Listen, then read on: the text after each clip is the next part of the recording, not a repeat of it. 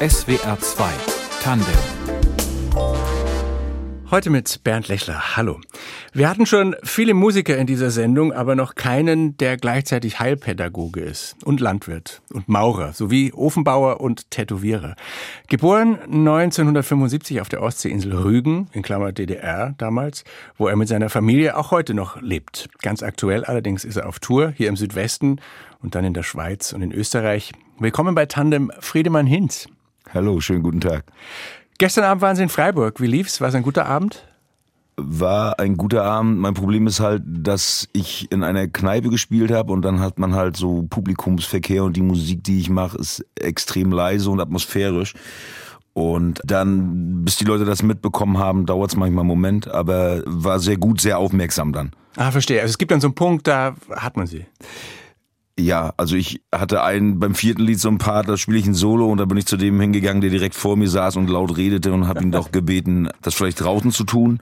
Das hat er dann getan und ab da war es dann sehr ruhig. Man muss das manchmal selber in die Hand nehmen, damit es dann eine gute Atmosphäre kriegt. Ja, ist eine Kunst, ne? Da so den, den richtigen Ja. Ton zu finden, dass das nicht irgendwie doof wirkt, ähm, Genau. aber dass man auch die Kontrolle behält. Es ist eine große Kunst. Man verfällt dann manchmal in so eine Zickigkeit. Das möchte ich eigentlich nicht. Ich versuche das immer ein bisschen mit Humor, Sarkasmus zu lösen, ohne jemand zu beleidigen. Aber man hat halt zwei Chancen, Konzert zu sehen. Einmal setzt man sich hin, ist erstaunt und lässt sich treiben oder es sagt einem nicht zu und man geht, ohne die anderen und den Künstler zu stören. Das ist meine Art, Konzerte zu anzusehen und zu genießen. Und was da für eine Haltung dahinter steckt und wie sie auch zur Musik kamen, gerade in diesen unruhigen Zeiten nach dem Mauerfall, nach der Wende und wie ihr Leben heute so läuft. Darüber reden wir gleich. Aber erstmal hören wir einen Song von Ihnen, in dem beschreiben Sie sich schon ganz anschaulich, bisschen älterer. Nichts können, Friedemann in SWR 2 Tandem. Nichts können, alles machen. Nichts können, alles machen,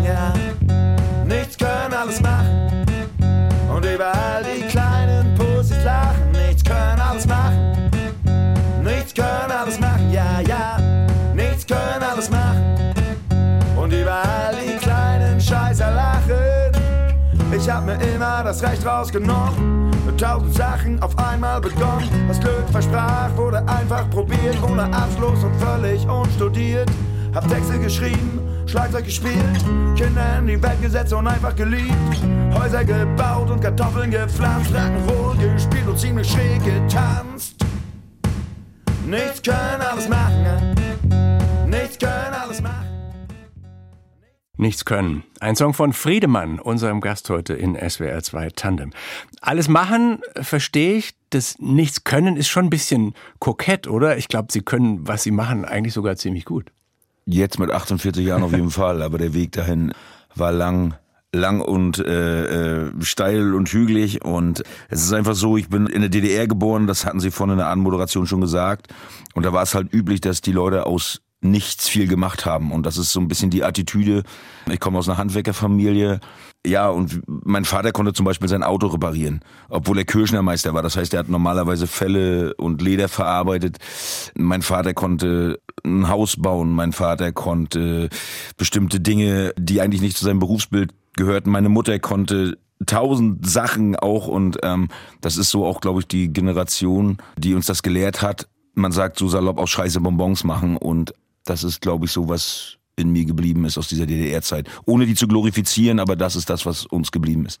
Und diese eine Zeile mit den Türen, die Sie aufgestoßen haben, auf denen stand für Unbefugte betreten verboten. Woran denken Sie da zum Beispiel? Na, ich bin halt ein Strolch, wenn man mich jetzt sehen könnte. Ich bin halt schwer tätowiert von oben bis unten, bin das auch schon sehr lange.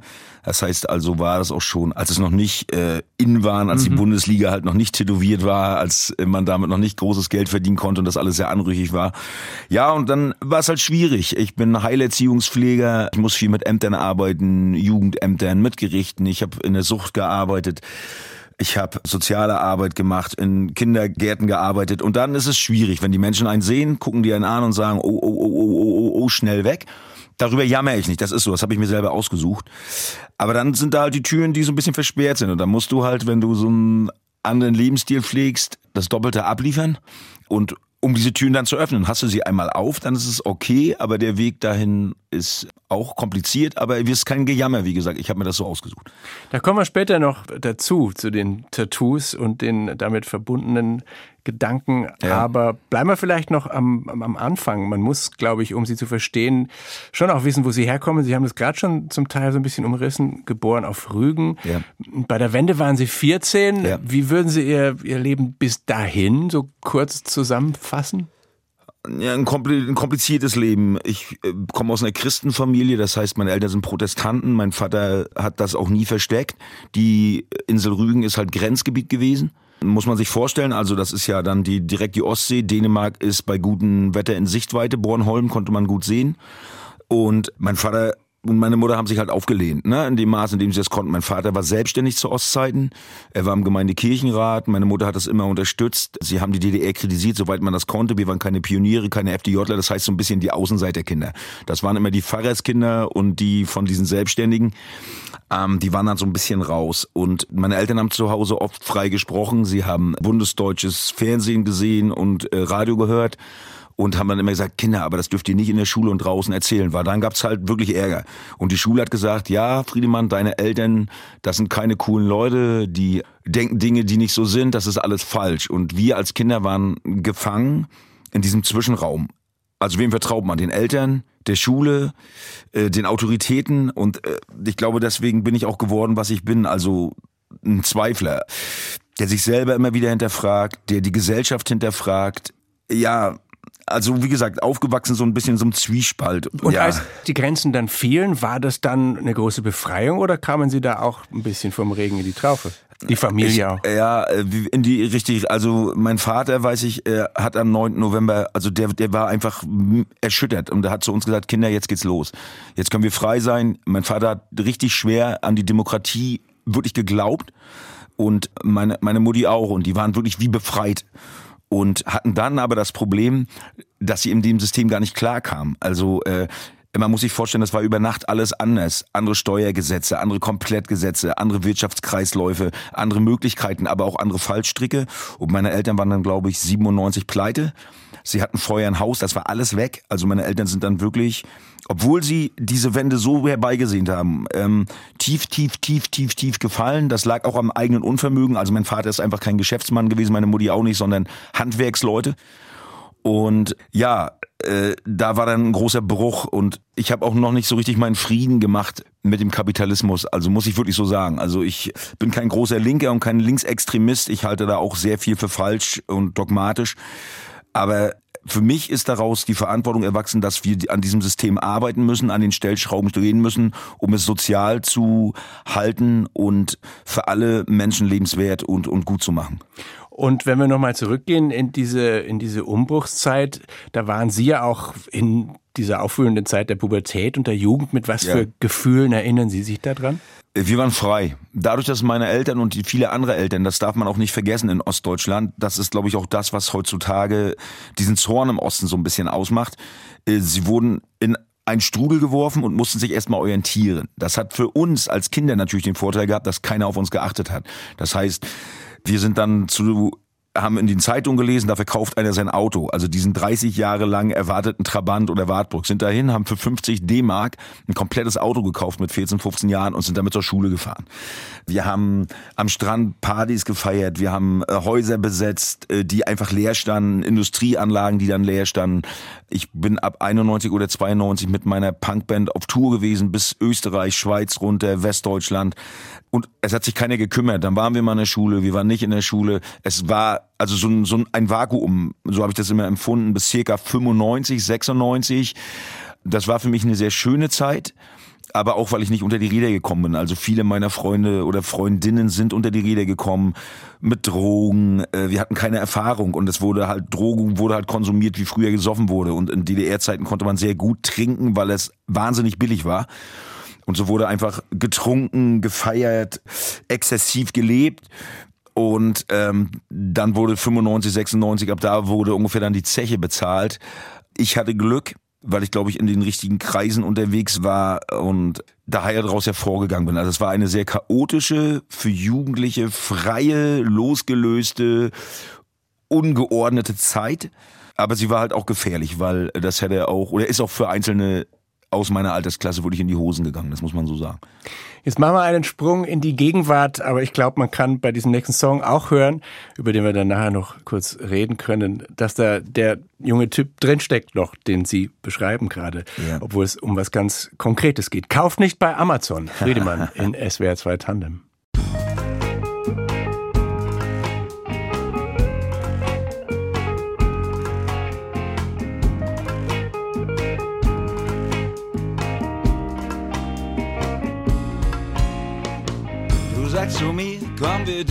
Los, die Welt retten. Ich sag zu dir, dafür musst du nirgends hinjetten. In meiner Tasche habe ich einen ziemlich guten Plan. Fang mit deinem Kaufverhalten an. Du sagst zu mir, hey, ich bin nur ein kleines Licht. Ich sag, ich weiß genau, doch das stört uns nicht. In deiner Hand liegt die Macht für Veränderung, bestehend aus Verzicht und bewusster Entscheidung. Kauf nicht bei Amazon. Kauf da nicht ein, sag nein, nein, nein, nein. Kauf nicht bei Amazon. Kauf da nicht ein, sag nein, nein, nein, nein. Kauf nicht bei Amazon. Einer der ganz wenigen Reggae-Songs, die das Wort Kaufverhalten unterbringen und die Musik auf Nageletui reimen. Kauf nicht bei Amazon. Friedemann, unser Studiogast heute in SWR 2 Tandem. Über den Sachverhalt, um den es da geht, müssen wir nicht groß reden, Friedemann. Das ist ja eigentlich allen klar. Aber warum ist Ihnen wichtig, sowas in den Song zu packen? Ich finde, dass wir als Menschen, die wir in dieser Gesellschaft leben, denen es gut geht, eine Verpflichtung haben. Ich finde, aus Wohlstand erwächst immer eine Verpflichtung. Und zwar die Verpflichtung, es einfach besser und lebenswert zu machen, nicht nur für uns, sondern auch für die Generation nach uns, für unsere Kinder, für unsere Enkelkinder und es ist jetzt, klingt jetzt wahnsinnig groß, aber für die komplette Welt. Und die Revolution der vergangenen Jahrhunderte war, auf die Straße zu gehen und mit seinem Leben für Dinge einzutreten und dabei das Risiko einzugehen, äh, auch, auch getötet zu werden oder gefoltert zu werden. Heutzutage ist die Revolution sein Kaufverhalten zu checken, nicht auf Bei zu drücken, einfach über sich nachzudenken, sein Stand in dieser Welt, Kaufentscheidung, Lebensentscheidung zu treffen.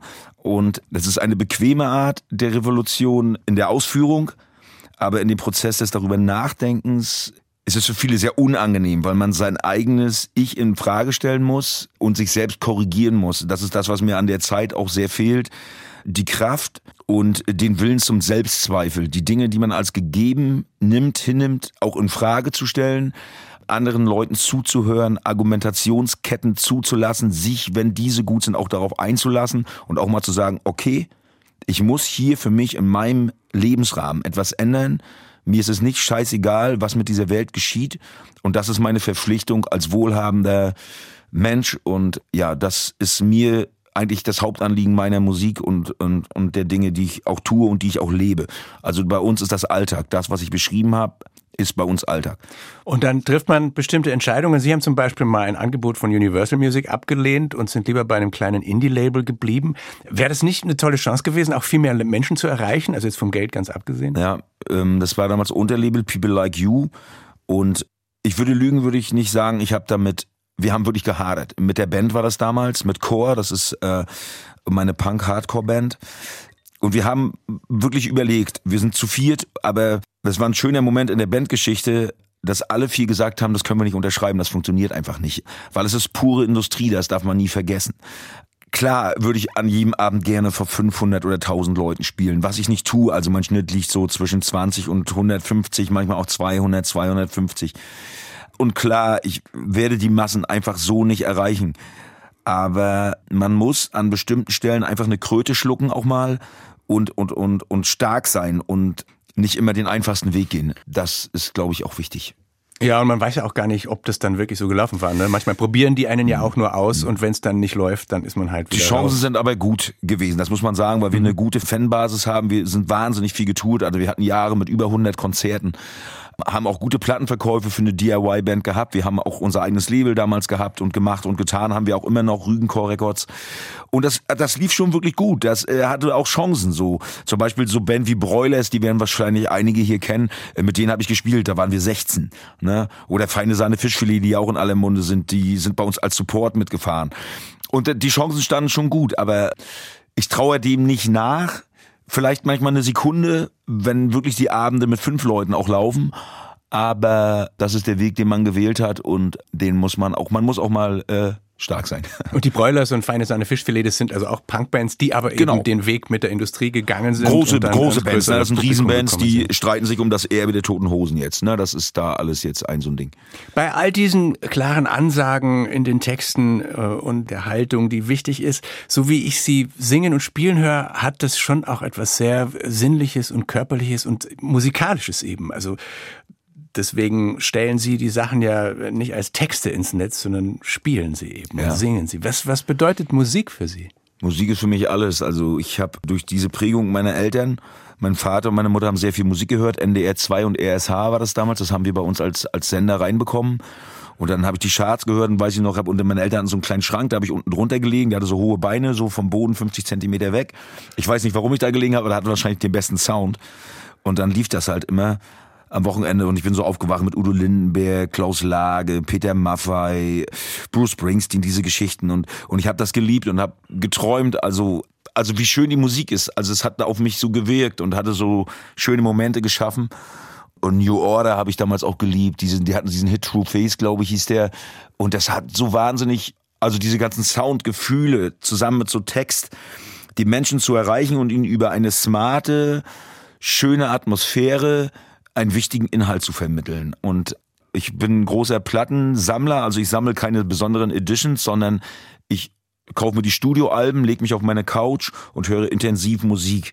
Und äh, liebe es, Künstlern zuzuhören, wie sie Dinge kreieren, wie sie Sounds aufbauen. Dann überlege ich, Mensch, wie haben die das im Studio gemacht? Warum haben die das so gemacht? Wo führt das hin? Und daran kann ich mich wahnsinnig erfreuen. Also ich bin kein großer Techniker, kein großer Gitarrentechniker. Ich spiele eher relativ simpel, aber das ist nicht so schlimm. Man kann mit diesen Mitteln trotzdem schöne Momente kreieren. Wie viel Zeit haben Sie dann für all dies jetzt? Ich habe ja eingangs schon gesagt, und da sprechen wir nachher auch noch drüber, Sie machen auch viel anderes und sagen, Ja. Sie sind der Liedermacher mit dem Trecker. Ja, ähm, ich äh, spiele jeden Abend. Also ich habe eine sehr tolle Frau und eine tolle Familie, die mir einfach diesen Raum lassen. Also ich spiele am Tag so im Schnitt drei Stunden, zwei, drei, nee, drei eher, drei Stunden Gitarre zu Hause, sitz halt in meiner kleinen Ecke, fummel mir Sachen zusammen, nehme die auf, Texte, mach und tu, entwickel mich weiter. Also das ist ein großer Teil meines meines Lebens auch immer noch und kann ich auch so nicht die Finger davon lassen. Wir spielen noch einen Song aus Ihrem neuen Album, das heißt Nice mit A-I-S-Z. Der Song heißt Ich liebe es zu wandern Ja. und verträgt, glaube ich, ein paar erklärende Worte vorweg. Ja, ich habe einen guten Freund, möchte ich sagen, Gabor, der ist aus der Region Quedlinburg im Harz, der sich als relativ junger Mann durch Blödsinn das Genick gebrochen hat, dann halt von einem kräftigen jungen Burschen in Sekunden zu einem hochgelähmten mit allen Konsequenzen befördert wurde. Ich muss kurz fragen, Ja. mit hochgelehnt meinen Sie, der sitzt jetzt im, im Rollstuhl? Ja, hochgelähmt, also das heißt ab Halswirbelsäule. Ich glaube, er hat sich die äh, kurz über der Brustwirbelsäule das gebrochen. Das heißt, äh, er kann eine Hand leicht bewegen und der Rest ist kaputt, also ab Hals nach unten. Ist einfach, also, und ich wusste auch nie, was das bedeutet. Also man kann zum Beispiel nicht alleine schwitzen. Man äh, muss seinen Darm alle drei Tage entleeren oder alle zwei. Man muss wenn man sich verletzt, zum Beispiel am Zeh, weil man irgendwo gegengestoßen ist, dann dauert das manchmal ein, zwei Monate, ehe so eine ganz kleine Wunde wieder heilt. Und diese Dinge, die habe ich nie bedacht. Und was mich daran, ja, äh, was mir so wahnsinnig Respekt abringt, ist, wie er damit umgeht, also mit welcher positiven Energie und wie sein Lebensumkreis sich darauf einstellt. Und das gibt mir so manchmal die Hoffnung an den Menschen zurück, dass er dann halt doch auch in schlechten, brutalen Lebenssituationen zusammenhalten kann, nach vorne schauen kann und das Leben trotzdem als einen guten Ort begreift. Und das finde ich sehr schön. Und wieso heißt der Song dann Ich liebe es zu wandern? Ja, Gabor ist ein äh, sehr humorvoller Mensch und er saß dann in seinem Rollstuhl und fuhr vor mir her. Also er hat so ein Elektro-Ding, das kann er mit seinen Kinn steuern. Und hinten auf seinem Rollstuhl war ein Aufkleber Ei, ein Herz und Wandern. Und ich sag, Digga, was denn das? Er sagt, ja, so ist das. Das ist Ironie so. Und der lässt sich das einfach nicht nehmen. Der fährt zu Festivals, der kann seinen Rollstuhl wirklich auf zwei Meter Höhe ausfahren und über den anderen dann sitzen und sich diese Konzerte angucken und ja, lebt sein Leben, nimmt's in die Hand. Ich weiß, dass das viele andere nicht können. Er hatte auch wahnsinnig viel Glück. Er war gut versichert, hatte ein gutes Umfeld. Aber es ist trotzdem ein Leuchtturm dafür, wie man mit komplizierten Lebenssituationen umgehen kann. Mit allen Tiefen und mit allen Höhen. Das macht mich stark in vielen Momenten. Ich liebe es zu wandern, das Lied für Gabor von Friedemann.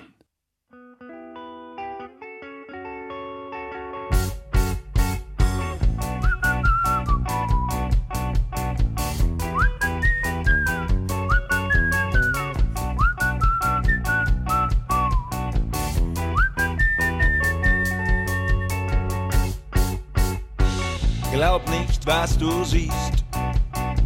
Es kann dich täuschen, mein Freund, der Körper ein Verlies.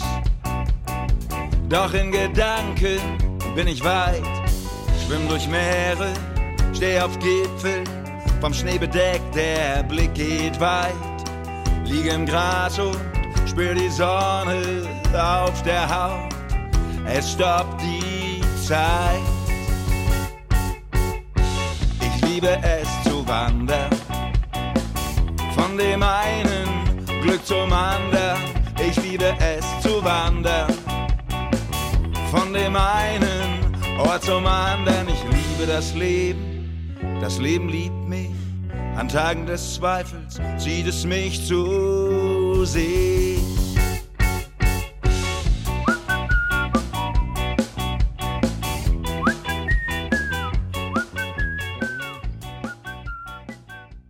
Ich liebe es zu wandern. Musik von Friedemann, unserem Gast heute in SWR 2 Tandem. Friedemann Hinz von der Insel Rügen.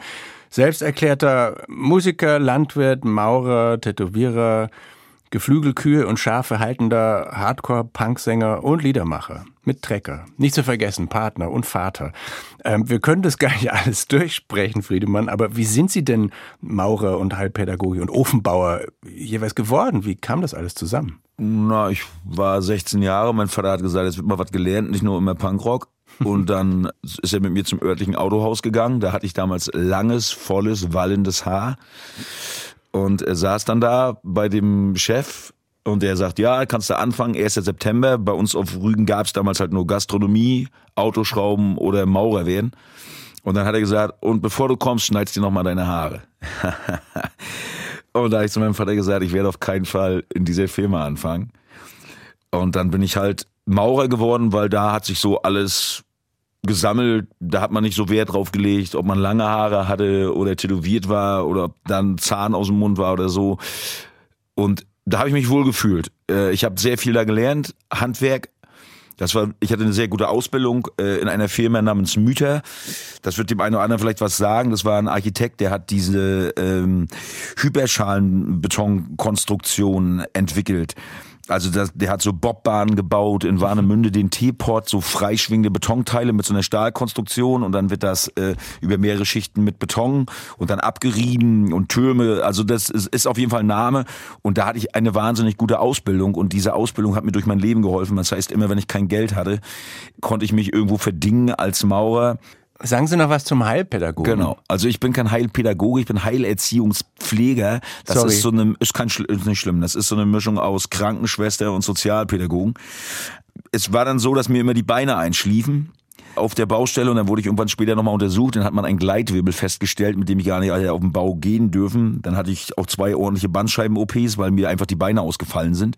Da hat sie sich dann für mich auch das Schlagzeugspielen erledigt. So bin ich dann auch zur Gitarre gekommen weil ich das Bein einfach das rechte nicht mehr richtig 100% ansteuern kann. Und da habe ich überlegt, okay, was machst du jetzt? Weil ich den Bau wirklich auch geliebt habe. Und dann war halt in dem Moment gerade Heilerziehungspfleger angesagt, also bin ich Heilerziehungspfleger geworden. Und da ich sowieso Zivildienst gemacht hatte und mit behinderten Kindern schon gearbeitet hatte und da auch Bock drauf hatte, habe ich das dann gemacht. Das hat mir dann nachher ermöglicht, äh, diese Pflegefamilie aufzumachen. Das heißt, wir haben auf unserem kleinen Bauernhof eine Pflegefamilie. Wir bieten Kindern ein Zuhause, kurzfristig oder langfristig, die nicht bei ihren Eltern leben können, aus welchen bestimmten Gründen auch immer.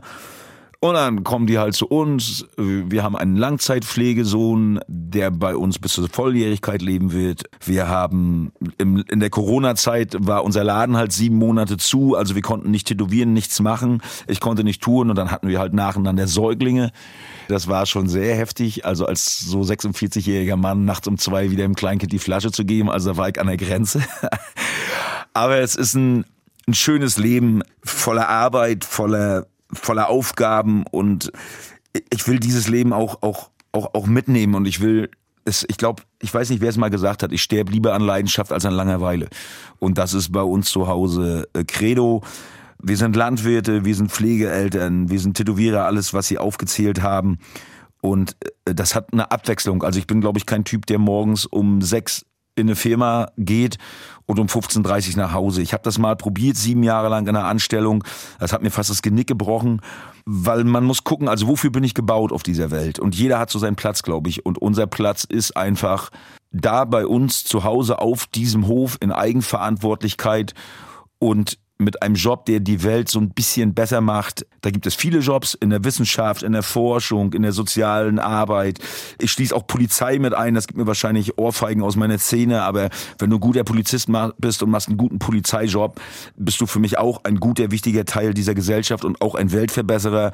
Und das machen viele, viele Leute in dieser Gesellschaft an jedem Tag aufs Neue.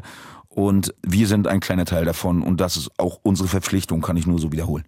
Es rappelt auch ziemlich manchmal in dieser Gesellschaft, diese Kluft ja. zwischen Ost und West ist gerade wieder Thema, nachdem ja. Dirk Oschmann einen Bestseller gelandet hat mit diesem Buch Der Osten, eine westdeutsche Erfindung. Es gab von Katja Heuer diesseits der Mauer auch so einen Erfolg. Das heißt, die haben da einen Nerv getroffen. Da ist eine bestimmte Diskussion offenbar zu lange nicht geführt worden. Wie nehmen Sie das wahr? Ich habe diese Bücher nicht gelesen, mich schreckt der Titel schon ab. Der Osten, eine westdeutsche Erfindung. Ich, ich müsste es lesen, um jetzt zu gucken. Also ich finde den Titel relativ reißerisch, würde ich so nicht machen. Also was mich stört, ich habe nie in den Kategorien Ost und West gedacht. Ich habe wahnsinnig viele Freunde und Bekanntschaften aus den alten Bundesländern, wahnsinnig viele aus den neuen ich glaube, wir bewegen uns zu wenig aufeinander zu. Die Unterschiede sind nicht so groß. Ja, die Sozialisation, ja, die Generation meiner Eltern, die haben andere Dinge erlebt. Aber wenn man mal ganz ehrlich ist, Hand aufs Herz legt, ich kann mich an diese Montagsdemos erinnern. Sie waren auch bei uns auf Rügen. Und da standen die Menschen, die jetzt die DDR wieder zurückhaben wollen, mit ihren Schildern am Straßenrand, da stand drauf, kommt die D-Mark, bleiben wir, kommt sie nicht, gehen wir zu ihr. Es gab nicht diesen Spielraum und die Leute wollten den Westen. Sie wollten Coca-Cola, sie wollten Reisen, sie wollten Bildzeitung, sie wollten VW, sie wollten Pornografie, sie wollten alle schönen Sachen oder unschönen, die der Westen bietet. Es war eine Gier da, die ich auch nachvollziehen kann. Und dann plötzlich nach drei, vier Jahren, als die ersten arbeitslos waren, die Betriebe geschlossen wurden und der Kapitalismus auch hammerhart zuschlug, das muss man sagen, hammerhart zugeschlagen hat, haben sie gemerkt, dass es nicht ihr Land ist und dass sie gerne wieder zurück wollen in ihren vorgeschriebenen Alltag, in ihre Sicherheit. Und ich finde, wir sollten darüber jetzt langsam hinweggehen. Wir sollten uns als Gemeinschaft zusammenbinden und das ist auch meine Forderung an die Politik. Ich, ich, ich fühle mich als, als Europäer als, als Europäer deutscher Herkunft. Und wir, wir müssen das, wir müssen von den hohen Rössern runterkommen und auch diese Benachteiligung, die es ja wirklich gibt für die Ostregion. Also es gab immer diese Ostrente, es gab Osttarife. Das wissen viele gar nicht. Bei gleichen Lebenshaltungskosten. Also ich kann sagen, bei uns auf Rügen, wenn die Leute kommen aus Baden-Württemberg und bei uns Urlaub machen, sagen die, alter krass, bei euch ist ja teuer. Ja, ist es. Und trotzdem gibt's halt immer noch diese Unterschiede in der Ost-West-Bezahlung. Und wenn man das endlich überwinden würde, diese Abstufung, würde das die ostdeutsche Seele, glaube ich, ein bisschen beruhigen. Und ich kann eins hier sagen. Der Ostdeutsche arbeitet zumindest genauso hart und genauso wie der Westdeutsche. Und das ist eine Illusion. Ich habe mal einen älteren Herrn getroffen aus den alten Bundesländern, der hat gesagt, na ja, äh, so ist ja kein Wunder, dass hier schlechter bezahlt wird. Und so bei euch wird ja auch nicht so richtig viel gearbeitet, so wie bei uns. Da habe ich gesagt, du Kollege, wirklich. Also ich glaube, diese Vorurteile sind auf beiden Seiten vorhanden und ich hoffe, dass das mit der Generation meiner Eltern und mit meiner Generation, wenn die dann ausgestorben sind, keine Rolle mehr spielt und dass wir da endlich auf einer Höhe miteinander sind, denn auch diese Gesellschaft, in der wir gerade leben, die Probleme, vor denen wir stehen, brauchen unbedingt ein Miteinander und kein Gegeneinander. Und ich glaube auch nicht, dass es das Gros der Gesellschaft ist, die so denken. Ich glaube, es ist ein bestimmter frustrierter Teil. Zum Beispiel meine Tochter lebt in den alten Bundesländern bei Kiel, meine Große, die ist jetzt 27, 28. Und in dieser Generation, die hat einen Mann aus den alten Bundesländern, ist das wurscht. Es ist egal. Und da sollten wir hin. Da Sie gerade das Stichwort Europäer gebracht haben und äh, die Aufgaben, die Einigkeit erfordern, das passt ganz gut zu dem nächsten Song von Ihnen, den wir spielen. Das ist jetzt mit der Band Core eins der ruhigeren Stücke. Lampedusa Blues ist schon zehn Jahre alt, aber wieder bedrückend aktuell.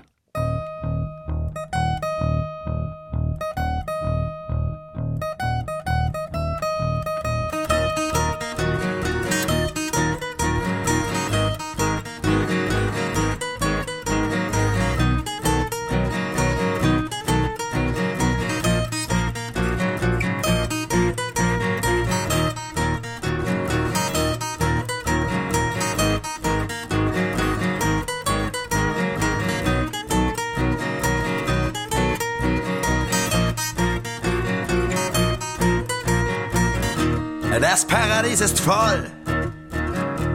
Und was die bloß von uns wollen, uns hat auch niemand was geschenkt. Den Wohlstand haben wir uns verdient. Die sollen mal richtig schaffen gehen. Und dann werden sie schon sehen, was so alles möglich ist, wenn man sich darum bemüht. Wenn ich höre, wie die Menschen hier reden, dann wird mir schlecht und ich muss mich übergeben. Wenn ich höre, wie die Menschen hier reden, dann wird mir schlecht und ich muss mich für sie schämen. Denn dort draußen sterben Kinder und Frauen.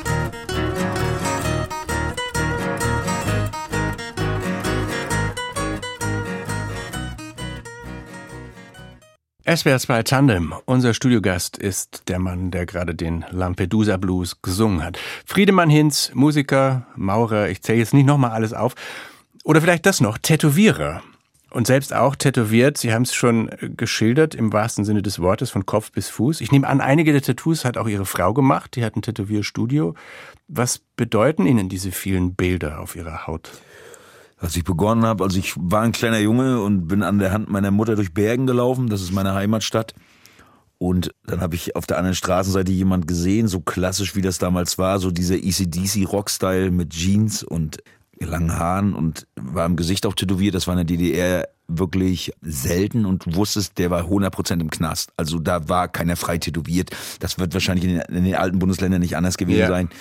Oder zur See, aber nicht im Gesicht. Und der rannte dann da lang und ich habe gesehen, wie die Menschen reagiert haben. Sie sind ihm einfach aus dem Weg gegangen. Und das hat mich wahnsinnig fasziniert, weil wir, wir ich kam aus dieser Außenseiterfamilie. Das hast du halt im Kindergarten schon gemerkt. Ich war in einem christlichen Kindergarten und wenn wir dann halt in dem christlichen Kindergarten waren oder zur, zur Christenlehre, Konfirmandenunterricht nachher ähm, gegangen sind, ich habe keine Jugendweihe gemacht, also ich bin wirklich konfirmiert.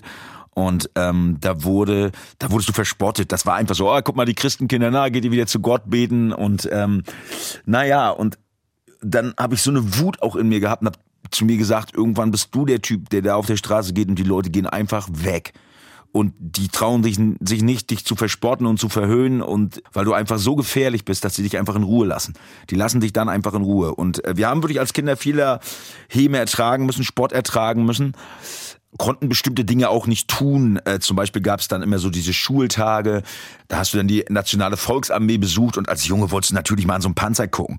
Und dann wussten die Leute, die diese Show halt machen, dass du ein Christenkind bist. Und dann bist du erwartungsvoll in der Schlange dran gewesen und dann hat der Soldat von seinem Panzer geguckt und hat zu ihm gesagt, nee, du bist doch ein Christenkind, du oh. darfst hier nicht rein. Naja, und dann hast du daneben gestanden und dann war es das halt so. Und dann habe ich mir halt vorgenommen, du wirst der sein, vor dem die Leute wirklich zittern und Respekt haben. Und habe dann ähm, angefangen sehr früh. Meine erste Tätowierung habe ich kurz nach der Wende gekriegt mit 16, denke ich. Was war das? Bart Simpson tatsächlich. Da habe ich die englischen Bart Simpson Folgen geguckt und bin nach Berlin zurückgefahren. Das war ganz obskur. Da war ein ganz alter Tätowierer und dann stand neben dem Tätowier, das war so aus Rockerszene war das damals. Das war noch so mit Rotlicht behaftet wirklich. Also war verrückt. Dann stand über dem Tätowierstuhl äh, die Auswahl der Farben bleibt dem Tätowierer überlassen. Das ist heute undenkbar. Und der hat mir das Ding in die Haut gemeißelt das, der, der lief wirklich richtig Blut runter und, und das hat mich so fasziniert. Und dann bin ich zur Schule gekommen und alle haben es gesehen und ich hatte den Effekt, den ich wollte, obwohl das eine, eine Comic-Tätowierung ist. Und meine Berufsschullehrerin hat zu mir gesagt, das wird im Gefängnis enden. Und dieselbe Frau war 15 Jahre später Kundin bei uns im Tattoo-Studio. Und das hat mich ja, fasziniert. Und für mich sind es Erinnerungen. Also ich habe sehr, sehr viele Band-Tätowierungen. Ich habe wirklich keinen keinen Fehlefanz. Ich kann zu jeder Tätowierung, die sind unzählig. Also es geht beim Kopf los, hört bei den Zähnen wirklich auf was sagen. Ich weiß, wann ich was, wie, wo und warum gemacht habe. Ich sah, ich sah Lemmy, den Sänger von Motorhead, auf ihrer linken Brust. Ja, genau. Ich äh, bin auf dem Kopf habe ich das Motorhead, dieses Warpick habe ich auf dem Kopf. Ich habe einen riesen Pikass am Hals, einen riesen Pikass auf dem Bauch. Da kann man drüber streiten. Das ist nicht schön, das ist keine große Kunst. Aber Motorhead waren für mich damals auch ein Auffangbecken. Ich habe 91, 92 Motorhead das erste Mal gesehen vor 500 Leuten. Das waren alles Außenseiter mit langen Haaren, paar Skinheads, paar Punks. Und dann standen die da in Rostock, haben einen hingeknallt und ich habe gedacht, ja, hier bist du unter deinesgleichen. Das war so dieser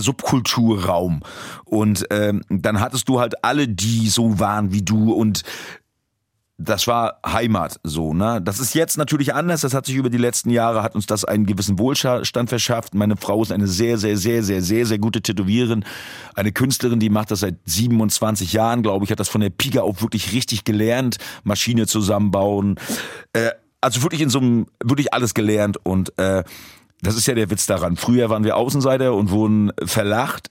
Heute tätowieren wir die komplette Gesellschaft durch und können uns davon Haus leisten, Land leisten und ein Leben leisten. Das ist an manchen Tagen absurd. Und mit Bart Simpson hat es angefangen. Ich Genau. fand es sehr lustig. Das ist dann nicht so ganz äh, furchterregend. Ne? Nein, sie, also sie haben auch nicht. Homer Simpson drauf und dann Mr. Burns äh, noch. Ja, ich mochte den Humor dieser Sendung. Ich habe das, ich habe das nie als Kindersendung empfunden. Und wenn man im Nachgang sich das anguckt, ist schon eine sehr äh, sozialkritische, äh, der Gesellschaft den Spiegel vorhaltende Sendung. Finde ich, würde ich heute nicht mehr gucken. War damals Teil meines Lebens und äh, fand ich wirklich gut. Und jetzt sieht man sie damit auf der Bühne stehen, So ist es. aktuell auch auf Tour. Was, was gibt Ihnen das Touren? Man wird ja da überhaupt nicht reich damit. Das ist ja auch ein Grund, warum Sie es alleine machen, weil so eine Band kaum finanzierbar ist heutzutage. Ich bin Vagabund. Also ich war beim Leben, ich habe einen Anker zu Hause, also ich habe einen Heimatplatz, da wo meine Familie, mein Haus und mein Land ist. Das gibt mir die Sicherheit, in die Welt zu fahren. Und es beängstigt mich manchmal jetzt, wenn ich überlege, Mensch, du bist jetzt über 1000 Kilometer von zu Hause weg, einfach so mitten in der Fremde. Du musst dich darauf verlassen, dass die Leute zu dir gastfreundlich sind, dass sie offen zu dir sind. Ich liebe von der Gastfreundschaft, von der nächsten Liebe einfach. Die Leute machen mir ihre Türen auf, sie lassen mich rein, sie lassen mich in ihren Wohnungen schlafen. Und das macht mich glücklich, weil ich fühle, dass das funktioniert. Also eine, eine, eine Nächstenliebe auch hier wirklich gelebt wird. Und es gibt mir das Gefühl, eine gewisse Freiheit erleben zu dürfen. Heute hier, morgen da. Die Leute hören sich meine Lieder an. Wir kommen in Gespräche. Ich habe für mich das Gefühl, dass es viele Menschen gibt, die so denken wie ich, aber die so wahnsinnig viel damit zu tun haben, diese Welt zu verbessern an jedem Tag, dass sie das nicht groß promoten können. Und aber ich lerne sie kennen und ich kann die ihre Geschichten zu meinen Geschichten machen. Ich kann das weitertragen und mich erfüllt das einfach. Ich kann das nicht dauerhaft, weil ich irgendwann müde und einsam werde. Dann muss ich schnell wieder nach Hause und auftanken. Aber dieses Leben ist Freiheit. Gestern Abend habe ich einen, einen Freund getroffen, der zu mir sagte, Friedemann, ich beneide dich so dermaßen, dass du diese Reise machen kannst. Und ich selber bin sehr glücklich, dass ich auch die Freiheit habe, diese Reise durch Deutschland, durch die Schweiz, durch Österreich, dass ich das machen kann. Ich habe über die Musik viele Länder gesehen. Wir waren zum Beispiel die erste Band, die auf Kuba eine komplette Tour gespielt hat. In der Zeit, als Obama an der Macht war, hat sich davon ein Zeitfenster aufgetan. Dann haben wir Kuba betourt. Ich habe im Ostblock bin ich viel getourt.